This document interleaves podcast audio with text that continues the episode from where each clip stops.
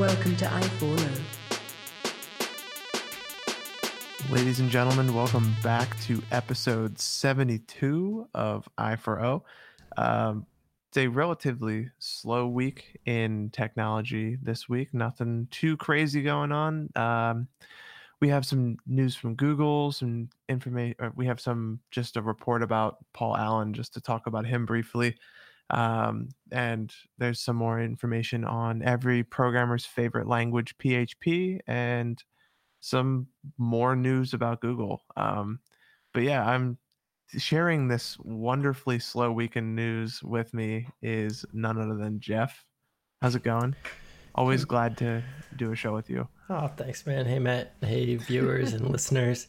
Hope everybody's doing well out there in this uh, suddenly brisk October on the East Coast. Yeah. Uh, I saw, And uh, I saw Urban is in spirit with us. Yeah, he is. He's in, LAX. yeah, he's he's in Los Angeles airport right now, tuning in, I believe, and hopefully uh, joining us via stream chat. You know, I heard uh, just to lead off with a little meme. I saw one recently that said that the weather is going from 90 to 55. Like I just saw a state trooper. it's true. It's really weird. Like I I don't think we got over in the East Coast. I don't think we got a fall. Like it went from summer to late fall pretty Uh, much instantly. After these brutal winters we've had, I consider this fall right now. Yeah. Yeah. Yeah. yeah, last year was was pretty rough, but I I still feel cheated out of like the nicer sort of cool days, but not really cool days like the ones where you can still sit in front of a fire and it's not like rainy and snowy and and all that stuff. Right. Um, yeah, for anybody who hears that noise in the background who wasn't a part of the the pre-show, uh, my dog is currently chewing on this like rubber toy. So if Yeah. you hear that, that's just what's going on back there. She's uh, named Liza, and she's an honorary member of I4O now. She's, Yeah. she's the honorary fifth member of the podcast. She's the mascot. when we get merch, she's getting the first sweater. I'm okay with that. um, but yeah, we should jump straight into uh, the first topic because this is a technology podcast. And um, we have some follow up from the Google event. Mhm. I know we were talking last week about doing a potential emergency episode if Google had decided to drop the largest PR bomb ever done and completely 180 on all of their devices. But as you, the listener, and you, Jeff, know, we did not do that. so um, Google's phones arrived exactly as expected. No surprises on that end. Yeah. And it's good to see that Irvin in the chat's confirming the the real puppeteer behind the podcast. Yeah. Liza as Liza. secretly runs the show. Yeah. yeah. Um, but yeah, the Pixel 3 is exactly as it was leaked. Yep. Um, I was really, really hoping that there was something that was just going to blow my mind during this event. Um, don't get me wrong, there were some cool stuff that happened, but um, it was a lot more underwhelming than I had initially thought. As soon as I saw that notch, my heart just sank. it's so big. Um, I have yet to see the. the- I want to like go to a Best Buy or to a Verizon store at some point over the next day or so and actually like see it in my hands because from what all the reviewers are saying online, uh, that notch is much less intrusive when you actually see it in person versus when it's on video. Like it's when you when you're recording it, it looks way worse, is what they're saying. Yeah. I, I, just feel like I need to see it in person. even if you like scroll down in that uh, web page you have opened, it, that little Yeah. thumbnail, that video there, the notch doesn't even look too obstructive. I mean, Yeah. My complaint was it looks like the icons have a lot of wasted space around them. Like Yeah. they're not pushed up against the top of the screen. mhm. uh, so like maybe and- that could be customizable with like a launcher or something like that. Who knows? But yeah, yeah, I would think so. And and there's some there's some customizable launchers that are already being made that like hide that notch in like an effective way. Huh. Cuz like the the LG V30 I think or V35 or whichever the latest one that LG makes um, they have an option in their settings where you can actually just turn that into an OLED panel. So you see all of your icons as like up there still, but it's just oh, it just OLEDs it out along the the notch at the top, so it like kind of hides it in a nice stylish way. But um, this one is definitely a little bit bigger. Um, but I I don't know like I'm kind of okay with notches. Yeah, I was just gonna say the same thing. Like as much as we rag on them, like I mean, you could just Mhm. have no screen space up there, right? Yeah, and uh, I was watching the review that The Verge did uh, the other day when when the embargo was lifted on the on like the press reviews, and I agree completely with the sentiment that they had, where basically it's not as it's not what what the it's not whether the phone has a notch or not it's whether the phone justifies the fact that it has a notch like does the notch being there justify the fact that it's as big as it is Yeah. and the fact that there's two lenses in there i can i could say that that's a justification for it especially considering um, if you look at them up close versus say like the iphone 10s the lenses themselves are a little bit bigger so there needs to be more space in there for the hardware but it doesn't have all that all those sensors and infrared and dot projection equipment that is packed into as tiny of a notch as the 10 for example or Right. the 10s Right. so it's you could say one way or the other. It's it's a it's a trade off and it's not at the same time. But I mean, I I had no issue with it when I saw it on video, and Yeah. um, but I what I am curious is to see how it feels in the hand. Yeah. That's something that not many people talked about, and a lot of people have been saying that since this is now a glass phone, like first off, I want to know what like that anodized brushed glass on the back to replicate that like the metal on the back of the Pixel 2 feels like just because it gives it that same texture and then at the same time like they say it feels heavier too so i want to see if it like is a more premium feeling phone Yeah, it'll be interesting was- to see. But I mean, be, uh, away from notches and materials for a second, back to the Yeah. the leaks in general. It's Mhm. is it surprising to you that there were so many leaks on this phone that wound up being completely accurate well before it was even released at this conference?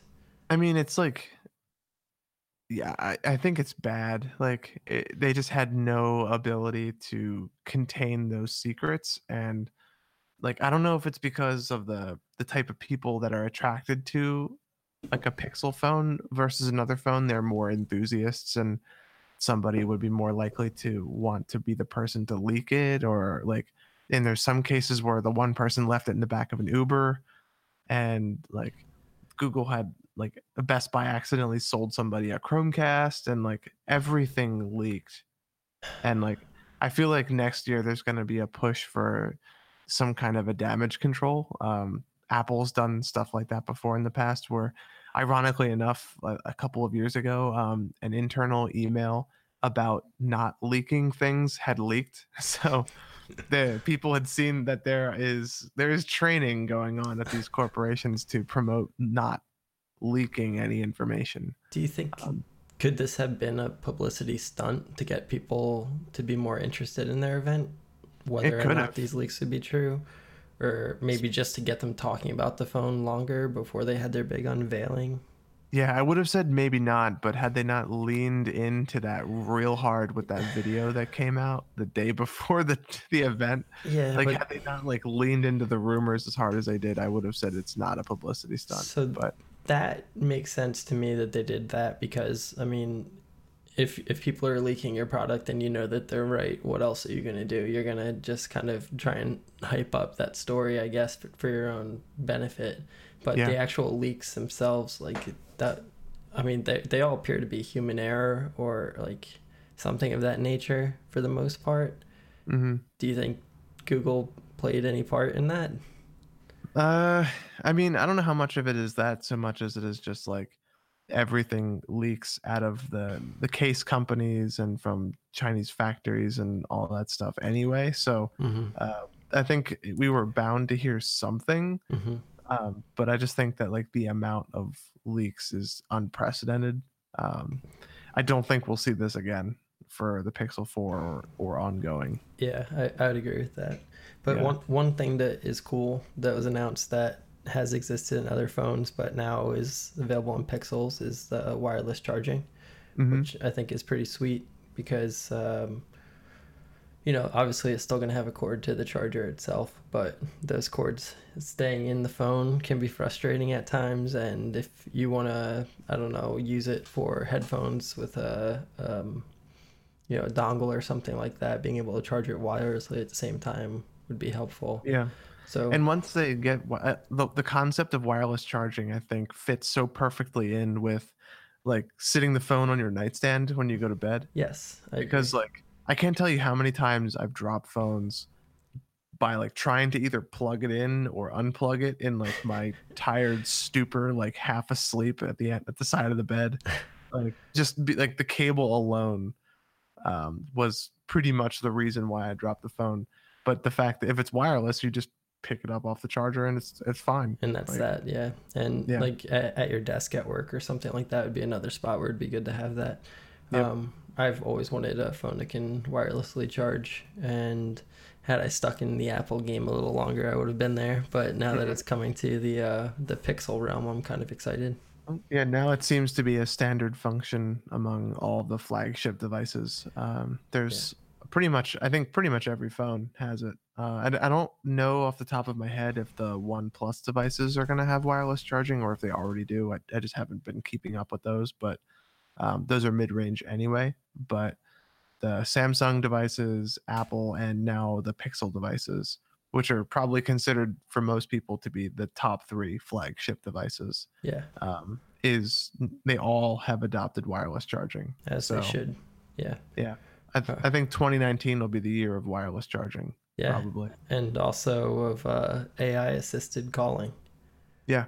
every every phone manufacturer now seems to be embedding some kind of um, augmented like, uh, artificial intelligence chip or like dedicated hardware in their device.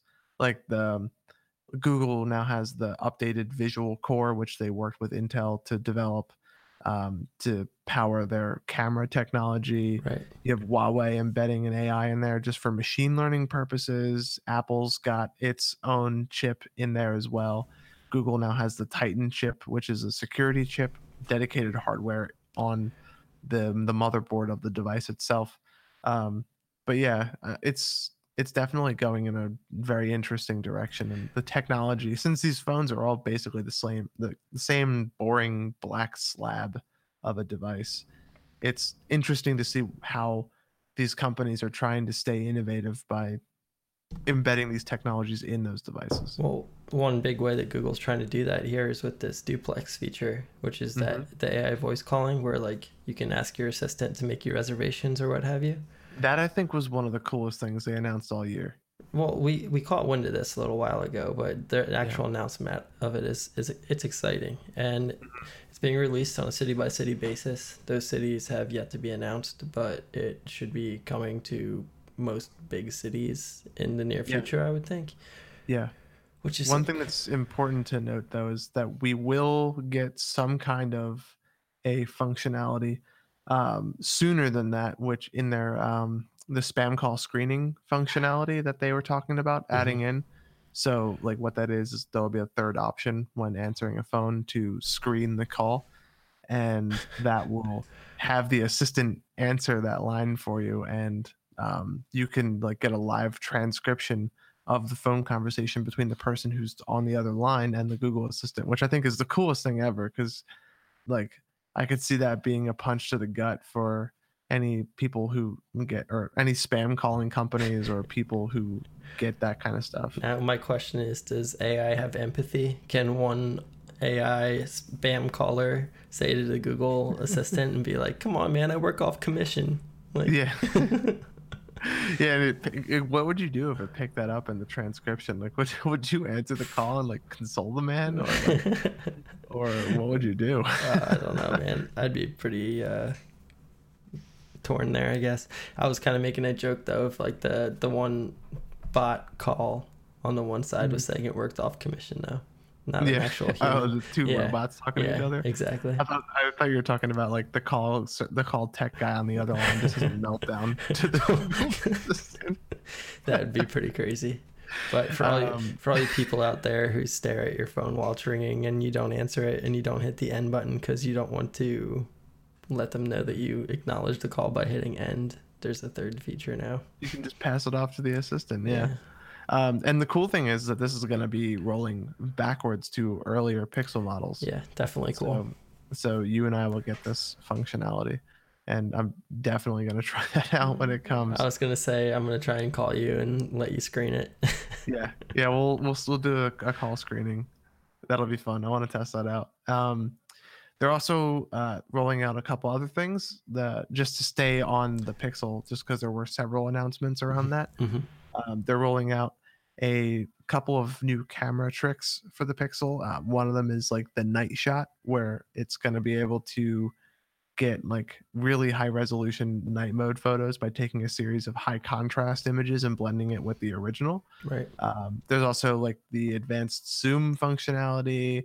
Um, there's that top shot, which lets you, it'll try to use AI to pick like the best photo out of like the series of events leading up to you hitting the shutter button.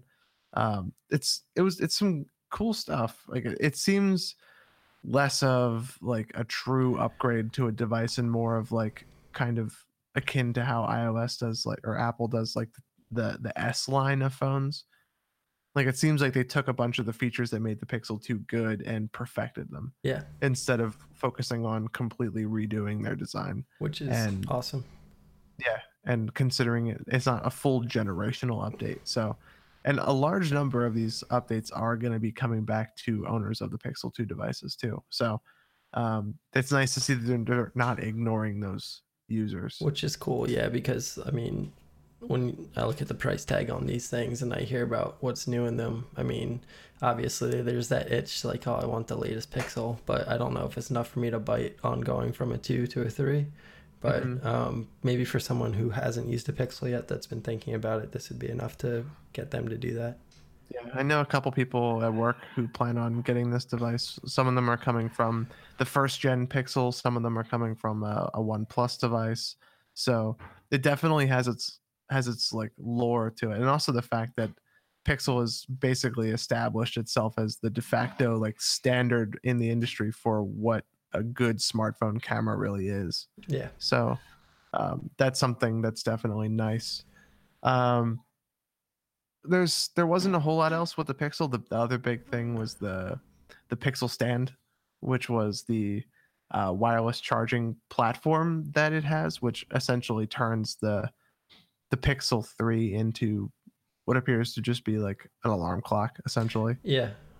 Like, um, it gives you some Google Assistant stuff, but it's not too crazy.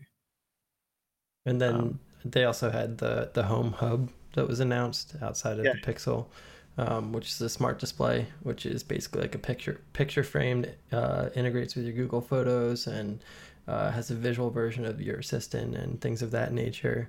Uh, you can you know do things like look at YouTube on there and control uh, smart gadgets like your smart home devices um, around your house. And yeah, just... I, I want to see this thing in person. It looks like it'll be a lot smaller than um than it looks like in the photos. Yeah, because it's only a seven inch screen, which is a half an inch bigger than the iPhone 10s Max. Right, which again made me wonder, do I really need this thing, even though it seems cool? But yeah. Uh, one important thing to note with this, if that helps your purchasing decision, is that it has uh, the Google Home is it will set like the actual home itself will sound better than this. Um, the Google Home has, I think, uh, two or three speakers. If you were to like unscrew the bottom cap of the device, you'll see those speakers. This one only has one speaker and it fires out the back of the device. Um, right. So it's not going to sound as clear. Um, another thing that's important to note is it's like it's small and it's not. It, it's it's a great device for like controlling the home Uh, if, if you are very well connected right. with google services which is very unlike google which i thought was interesting. Or like it's it's one of the devices like one of the first devices that like really leans into like hey buy our stuff. Yeah and if you like your assistant based home but you're more of a visual person than an audio person or oral person then this could be a viable option for you. If you don't care about the three speakers and you're good with one you can you want to see the the weather and your your route to work and what traffic there is and things like that on the screen. Um, yeah, this is another option for you. So yeah, and this plays YouTube, unlike some of the Echo devices, which will both gain and lose YouTube multiple times throughout this year, probably, just because Google decides to throw that switch whenever they want on Amazon. Yeah. Um, but it's only 150, which I thought was it's not too bad. It's No. a little more expensive in the home, but Yeah. um, it's definitely got an appeal to it. Um, the Pixel Slate, I wasn't really blown away by. It's Yeah. more. It's like it's the the best of essentially the updated um, Pixel tablet. Um, trying to think of the the full name for that, but combined with the Chromebook, it's just running Chrome OS. Right. Um, some of the reviewers said it was kind of buggy, so I'm assuming we'll see more reviews when that actually releases as well. Um, but that is going to be starting for uh, Saying navy blue colors at five ninety nine, yeah, five ninety nine but with no keyboard or stylus. So Yeah. key- keyboard's The- an extra one ninety nine. Stylus is an extra ninety nine. that's so expensive for a detachable keyboard. Two hundred dollars. Well, it's kind of expensive for a Chrome OS tablet too. Yeah, that's true. You're Yeah, right. Yeah, but yeah, It's cheaper than the Pixel Book, which is something that's important, I think, to note. it's true. It's got. It seems like it has more features, and uh, the keyboard looked like it was similar to that of like one of the newer MacBooks. So I can't say much to the build quality of it, but it looks like it is a really nicely built piece of hardware. But for like it's not not really for me. For like a lightweight mobile professional setting, I think it would be pretty cool. But Yeah. Ironically enough, like one of the more interesting pieces of, of hardware that I took away from this Google event that uh, was mentioned in this article as well um, was the new earbuds that now come with every Pixel device when you purchase them, the the Pixel threes. So that the I thought that was like out of everything that I saw, I thought that was the coolest because it carries all the functionality of the Pixel Buds, um, but it's but wi- in, it's wired, right? in a cheap wired pair of buds. Yeah. And like, not only is it is it very versatile and um and like har- carries all that functionality, but the best part, in my opinion, about it is the fact that it's thirty dollars. So, like that is, I think, one of the cheaper USB-C earbuds that are available when you look at at least Google's store. Um, I can't say the same for anything you might find on Amazon, but uh, if they're, it's basically just a wired version of the Pixel Buds, which sound fine for me. And Yeah. I, re- I have headphones that go over my ears that are over two hundred dollars. so, so if they sound fine for me, then they'll sound fine for anybody who's just buying this phone and gets it for free with their device. So, I think those are, that's something I might be interested in purchasing. Um, Yeah. Because I'm pretty positive it's compatible with Pixel 2, right? So yeah, definitely. yeah, and so- it, it, you still get all that gesture fun- functionality also. Um, I'm pretty sure this would even work on like a Samsung device. interesting. Also, it it works on the new MacBook. Unlike the headphones that come with the iPhone. Ouch. yeah. So these that that's what I thought was hilarious about it that they work with a MacBook. um but yeah, so that's that that was the the Google event in a nutshell. There was Mhm. some other minor things uh that were announced and that news is all over the internet. You if you go on YouTube, you'll find reviews of the Pixel. If you go on like The Verge or on any of the tech websites, you'll find plenty of coverage um, for the rest of the event if you wanted to see it in more detail. And I think also Google published the entire event to their YouTube channel. So you can go back and watch that again if you really, really liked it. Um, but that was Google. Um, we still have some more on Google, but that's coming later. Yeah, that was Um, the Google event and Pixels, etc. Yeah. um, but yeah, so I did want to get into another topic, and I, I never know like how to like roll into these topics, and Mhm. I'm definitely avoiding any of the like dad joke esque segues that are that are very expected of my transitions, but it is definitely something worth at least mentioning. um, just because of his impact on the industry. But um, the other day, on the 15th of October, we lost Paul Allen at the age of 65 to non-Hodgkin's lymphoma. Um, he, I did not, I didn't know that he owned the Portland Trailblazers and the Seattle Seahawks. I didn't know that. Yeah, me Um, neither. And he also had a stake in the Seattle Sounders, their uh, MLS team, the Major League Soccer. Um, but he like tweeted the other day um, that he was really optimistic about the treatment. He said it came back, and he was saying that the doctors and him expect a full recovery, and then a week later this happens. So like, that's just something that like just just goes to show like how fast this stuff moves.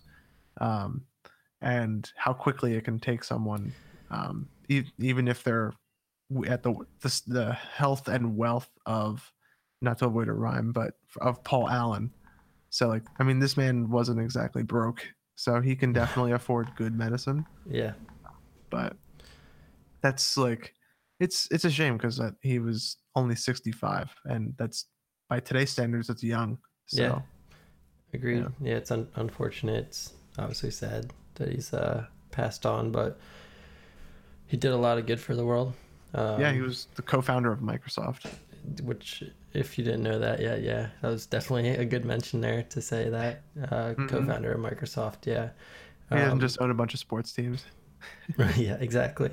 Um, he did a lot of uh, support and research of artificial intelligence and other like new uh, technologies and you know technologies being developed that weren't that too far explored yet.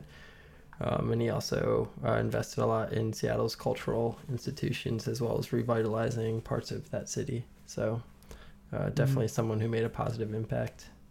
Yeah, he definitely took a he definitely took a, a couple pages from Bill Gates's journal when it came to being a philanthropist in his post success life. So that's definitely something that's gonna he'll leave a positive mark on pretty much every aspect of the stuff that he was working on. Um, he's he was 44th on Forbes 2018 list of billionaires with an estimated net worth of more than 20 billion. So he wasn't he was doing pretty good for himself. Yeah, I'd say so. um but yeah that's like it's just crazy with like just how fast that stuff happens It is.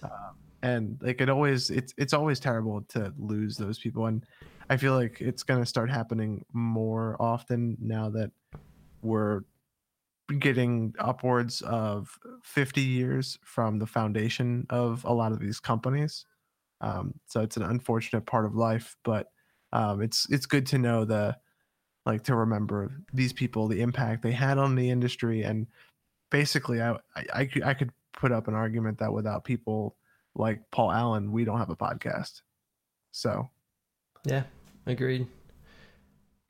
mhm. um but yeah just to avoid dwelling too much on it if anybody does want to read up on it this is a, a really well written uh, article by cnbc with a lot of tributes in there from people who knew him and just uh, tweets from various people throughout the industry. Um, so if anybody wants to follow up on that, they can uh, check up on this article as well. Um, but we should move on to other topics because we do have to get the show done. Sure. Let's uh, talk a little bit about PHP. Yeah. So um, it looks like uh, we may see a lot of web-based hacking going on in 2019. Surprise, Uh, surprise. Yeah. Uh, so around, I think it's exactly at the end of the year, December 31st, 2018, um, PHP 5.x branch, um, which is arguably the most popular branch of the PHP uh, software running on most websites now, is going to uh, no longer be receiving security updates. So that's fun. Yeah. um, and knowing how quickly Google can get other companies to adapt Android, it's I can only imagine how slow getting every website running 5.x PHP to move upwards into the new one. Like how many of them are even being monitored anymore? Yeah, well, that's the question. Ones that are used aren't up, kept up with. Well, we're gonna find out if a Yeah. hacker were to find a vulnerability in this PHP. it's it's possible that they may not find a vulnerability in PHP 5.x, but um, judging by just the level of detail and the level of intensity of some of the breaches that we've covered, even just in the span of this podcast existing, like I wouldn't be surprised if, given enough time, people can find a way to breach this. Because now that now that it's no longer receiving security updates, there's incentive to do it. Right. Yeah. And for anyone so, who doesn't know, um, PHP stands for Hypertext Preprocessor. Uh, it's kind of like a play on acronyms there, but mm-hmm. uh, initially it stood for personal homepage, and uh, it's a server-side scripting language for web development, which is why Matt yeah. is uh, discussing websites right now. Yeah. Hold on one second. There's a little bit of noise in the background, uh, but um, fight right through it. All right, it's fine. Um, so yeah, so it's I I don't it's it's it really just comes down to negligence on the part of other websites. Yeah. So like I I can easily see this going in any different number of directions, whether these sites decide to do it or not. But I'm I'm curious to see if, as a result of this, if they do find a breach, if there are any like high profile breaches. I'm sure there will be. Yeah.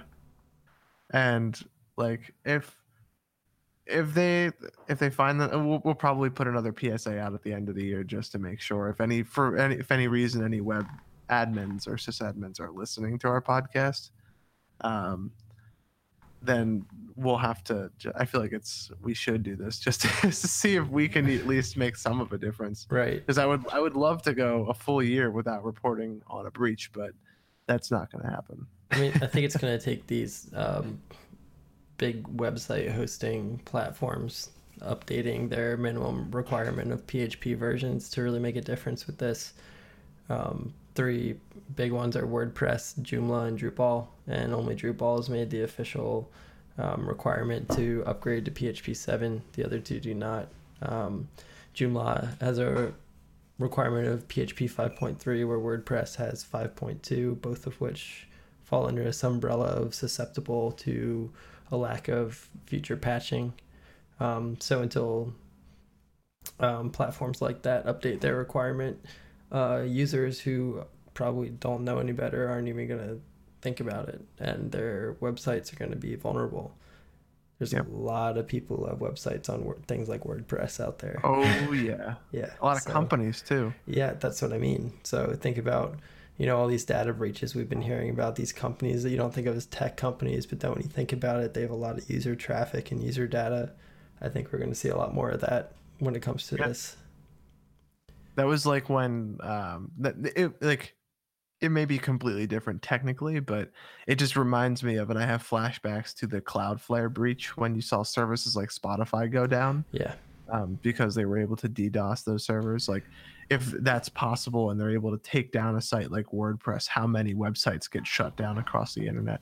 Just if they were to find a breach, or worst case scenario, if they're able to find a way to pull uh, personally identifiable information through uh, through PHP, like the possibilities could be endless. I think that's the more likely of the two. I don't think they'd do something as blatant as bring down WordPress when they could have some, you know, uh, injection or manipulation of the code being used by all those websites hosted on WordPress. Yeah. Because then all of those users get aggregated into targets as opposed to just bringing down WordPress. yeah. But so it looks like anybody who's got a website may want to consider upgrading to Drupal or uh, getting in touch with WordPress and asking them if they do plan on uh, increasing their standard to 7.1 and or if, greater or 7.x. If you need um, a metaphor, think Windows XP because Windows XP lost its support a long time ago, and now look at it. It's a double whammy. I'll bet you yeah. there's some web servers running on Windows XP with with PHP 5.x. I'm sure that's true. Um, hopefully for um, you know cybersecurity testing purposes only, but probably not. Um, but yeah, this is probably going to wind up being like a hacker sandbox. So mm. if you are hosting a website or know someone who is, I would look into this. Yeah. And there, I like the quote that they have in this article where it says, While some WordPress security experts are alarmed about the impending end of life for PHP 5.6 branch and the entire 5.x, uh, indirectly, uh, the one person in this article, Murphy, is not one of them. He says, as a, P- a PHP vulnerability, I would need would need to be would indeed be very bad, but there hasn't been any that I know of in recent history. and there's a, a phrase that I like to say, which is famous last words. yeah. So and hopefully he doesn't eat those words later. So what's worse about this potentially than some other things is it's uh, a means for sending data back and forth from a client to a server like from a website so you mm-hmm. enter data in a field and then when you hit submit or what have you php's action in some circumstances is to take that data and take it back to the server for entry so you kind of have both sides of the equation vulnerable if there's an issue here. Yeah. Yep. So, I mean, we'll all we can do is wait and see. Yeah. To see if this actually gets any worse than it is, but I mean, uh, I'm I'm keeping my fingers crossed that there's no vulnerabilities, but yeah, I I don't think it's to I think we're to hear about at least one.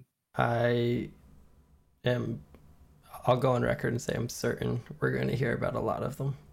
Yeah. Yeah. We'll we'll rein it in with with a whole bunch of fanfare when we start. I mean, we'll remember, have the uh, the days since a PHP vulnerability was found counter. Going. You remember you remember all the SQL injection vulnerability stories? Yeah. Yeah. So that's a similar deal between client and server, and there was mm-hmm. a lot of that, and a lot of like things like usernames and passwords, and you know uh, personally identifiable information being gathered in that way. So that'd be like a man in the middle attack. Um, not exactly. Uh, SQL injection was actually like in fields like username and password. you would pass you would pass in like code instead of a username and a password. Oh, um, so yeah, yeah, injection, right? Yeah, so it actually yeah. modifies the backend code to do something else, which is basically to let you in or to give you information or whatever it was. Mm-hmm. So yeah good lesson in input sanitization. Yes, and yeah. that's like the XKCD article for Bobby Tables. Um, one of my favorite XKCD articles. Did you see that one? No, you're gonna have it's to like, enlighten me here.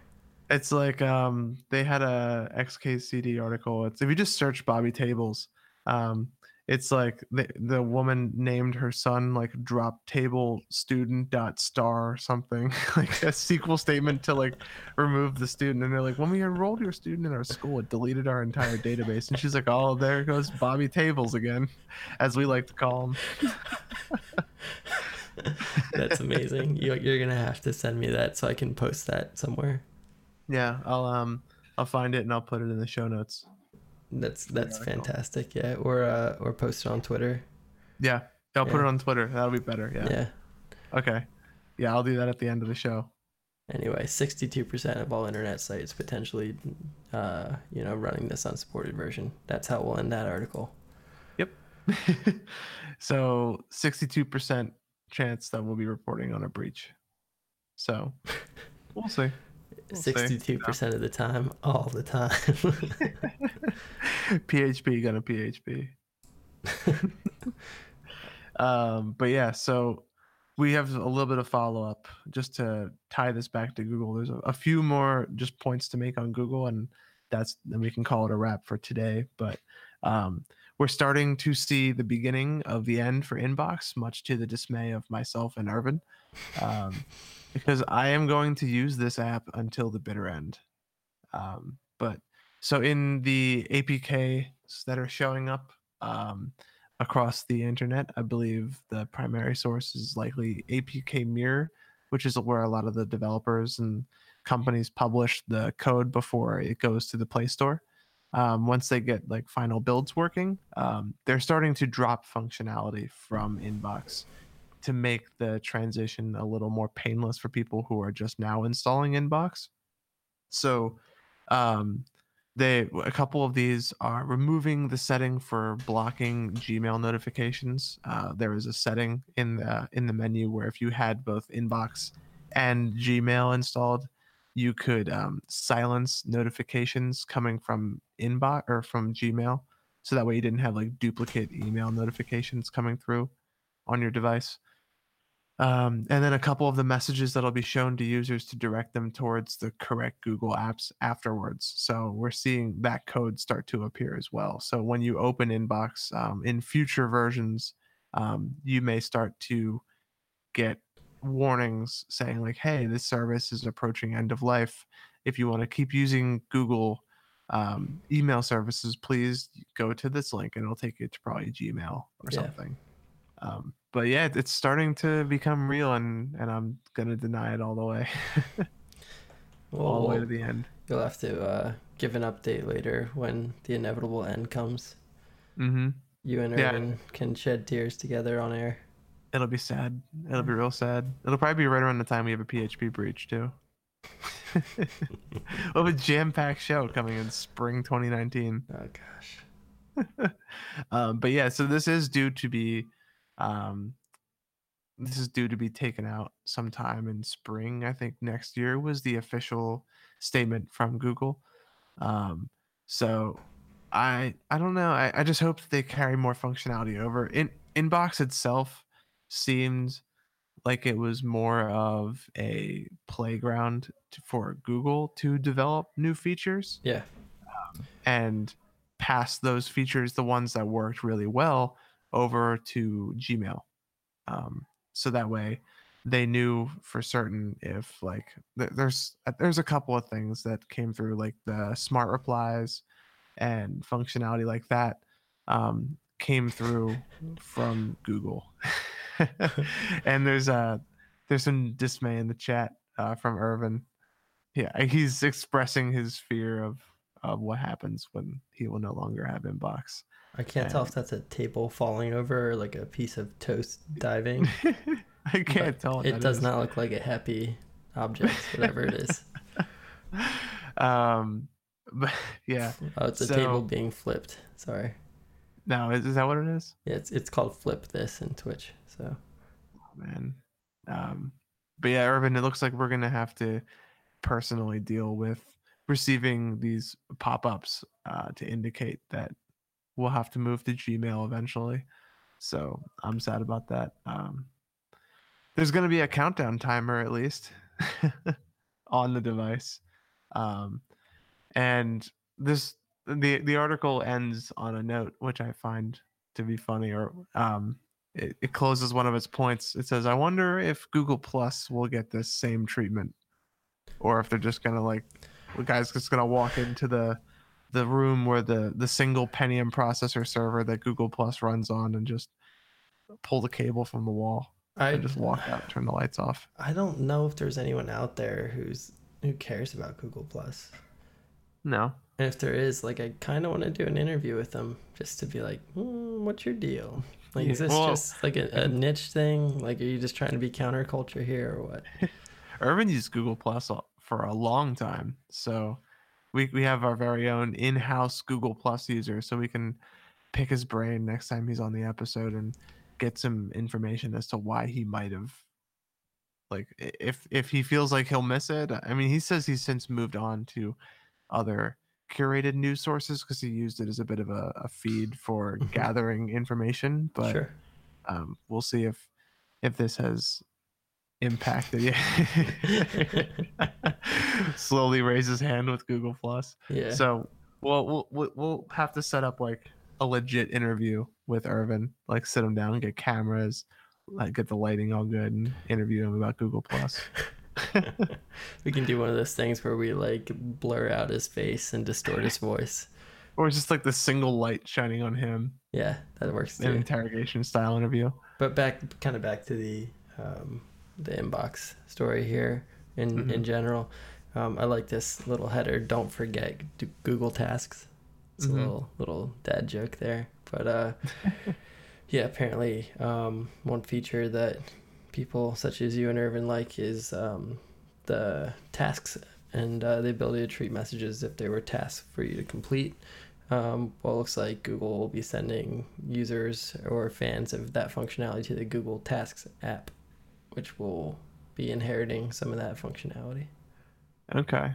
So Yeah, I, I don't think I've ever used tasks in particular. Um, but I mean, more power to them. I never really used it anything in email as well, so I don't know how much I would use that functionality, but um, it definitely um, feels like it's strange that they're going to be splitting that out into its own app instead of keeping it in Gmail itself. Um, but I mean, I liked how Gmail organized it. I liked how I like or I like how Inbox handled it. Inbox kind of organized it in a way where it felt like you were um, actioning the most important emails.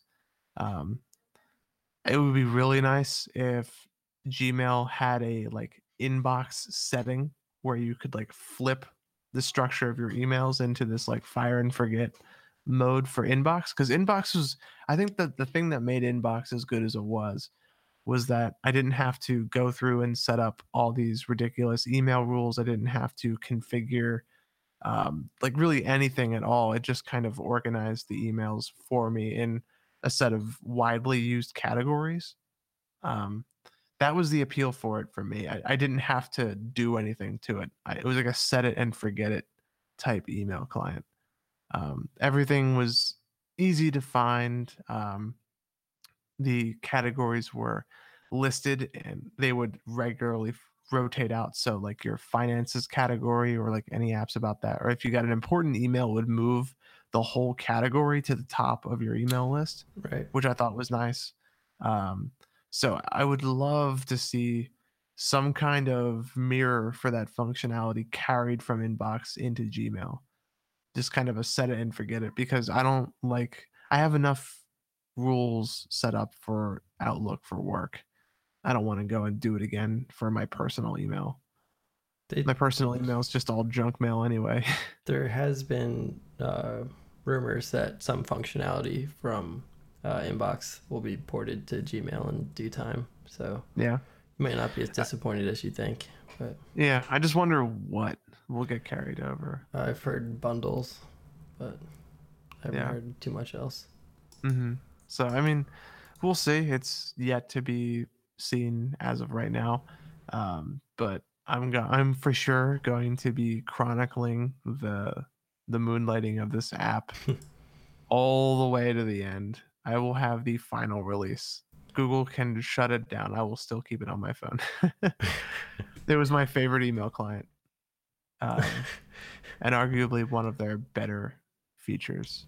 Um, I know Irvin agrees with me, as he has used it on both Android and iOS. Yeah. So, um, but yeah. So, while that is the end of Inbox, um, it's the beginning of a new era for European Android developers and manufacturers. Um, thanks to the antitrust lawsuits that are coming from the European Union, Google is now going to start charging device makers in Europe a fee for using its applications in Europe. Um, and I feel like this is like at first it seems like Google's just shamelessly trying to get more money, but upon like reviewing this article in in more detail and like reading more into this, it seems like this kind of was their only move. I was gonna say, didn't they have to do this pretty much? Yeah. So Yeah. Like a lot of people could say like, "Oh, they're charging you for Android now," but it's like, "No, Android's still free. You can still use Android, but when it comes to which Google apps you want to pull onto that device, whether it's the Play Store or um, any of the like things like Chrome and the search functionality, uh, if you want that, it's a separate license fee from just the core apps that come from Android. So, I mean, and it, it makes sense that they would want to split this out. And if you want that Google functionality, um, it will make your device arguably more appealing because it's more connected with what makes Android as good as it is. right. Um, and at the same time, if you if you wanted to save some money, you have that option now. It's kind of like what Microsoft was doing um, with their Internet Explorer way, way, way back when, when the European Union took them down because Internet Explorer was the the first. Um, it was the, the it was automatically installed in your Windows installation. I think that I don't know if that is all the way up until now or not, but in earlier versions of Windows, when you would first boot up Windows, it would ask you which browser that you wanted to use. Um, and it would pull whichever one that you selected instead of installing Internet Explorer. Um, in the US, we're a little less fortunate. We get both Internet Explorer and Edge pre installed on our machines. So, um, actually, I think I think Internet Explorer is yeah, it's on my computer right now. You can Um, you can disable it, but lurking in the background. yeah.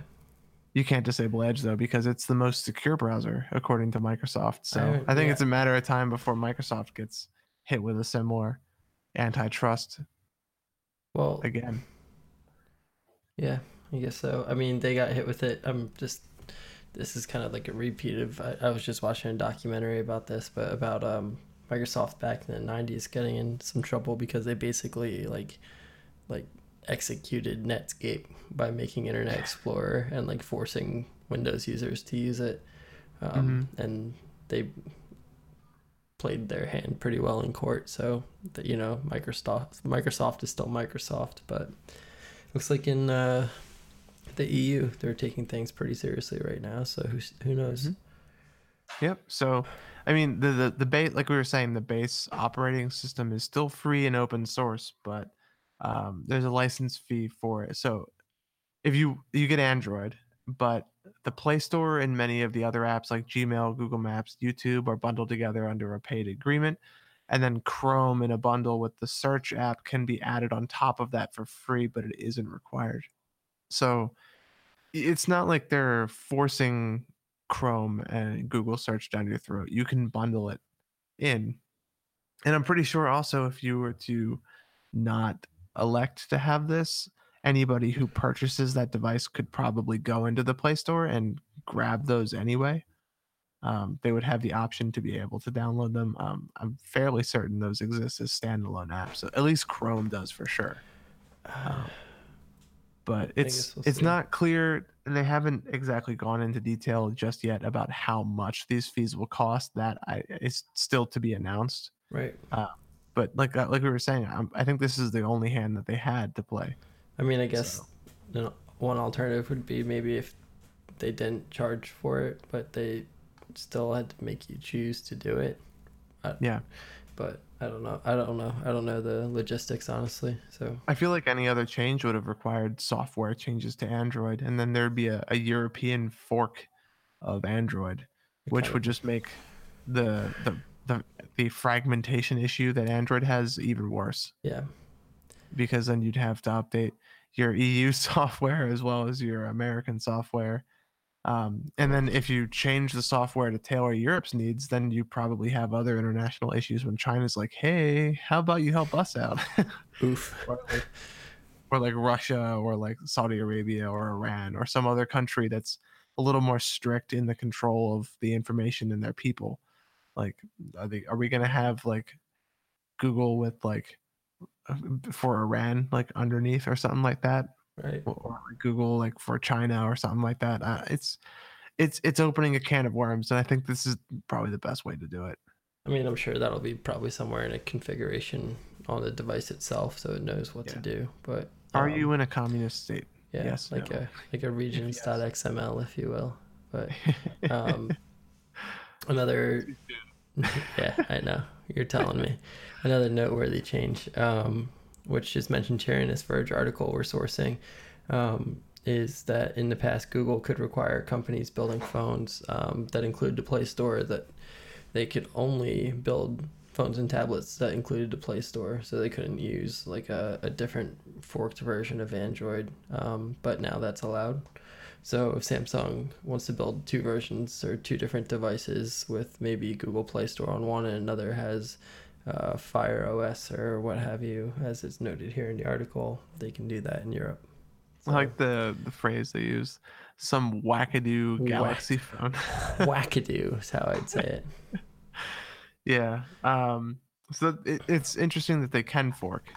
So Yeah, that does open up some opportunities for other countries, but um, it, it's still limited in terms of scope as to what they can do. it's just going to Um, be interesting to see how this plays out and how we'll see that as the public. hmm you know, obviously Google's going to know how it plays out for them and their internal meetings. I'm sure they have some choice words to say about all of this, but Yeah. it'll be interesting to see what kind of coverage this gets and what kind of um, quantitative results we can see. Yep. Yeah, and I don't.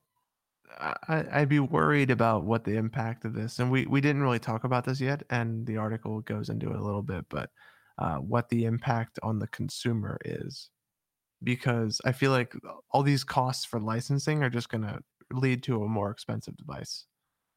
So this would only further inflate the cost of smartphones in Europe, and they're already more expensive than the U.S. as it is hmm um, just with the regulatory fees and just standard, um, um, even just importing it or exporting it, depending on where they're made. Um, this would only raise the price higher. So Yeah. um, this isn't a very consumer friendly thing, and this is just one side effect of the reach that the EU wants to have into its antitrust policies, which um, is where a lot of the criticism comes from. So, I I'm in I'm at this point I'm indifferent because it's just expected of the EU to Yeah. have this really like heavy-handed antitrust mentality, I like uh, the whether whether I it's right for the consumer or not. I, I like that. I like that it's for the consumer. Whether or not these things they're putting in place actually benefit the consumer is up for debate. But I like that at least that's what they're saying their intent is here. Um, and also there there's some clarification here on what we were talking about earlier. And um, it's a spokesperson for the European Commission. who stated that Google is not required to charge for its apps or the Play Store. It was Mhm. just their responsibility to change the policies in order to comply with the ruling made. So they basically have to um, respect the decision that they allow other browsers and search engines to compete uh, basically with Google for pre install on Android devices. That's the Mhm. whole argument here. Yeah. And that's where I wonder if now that the whole thing with Google is done, if they're going to turn their sights on Microsoft at some point. I can I can see that happening very easily. So, only time will tell. Maybe Yeah. maybe 2019 will be an exciting year after all for technology with all these PHP breaches and inbox going away and now um, the EU trying to take out antitrust. So I feel like uh,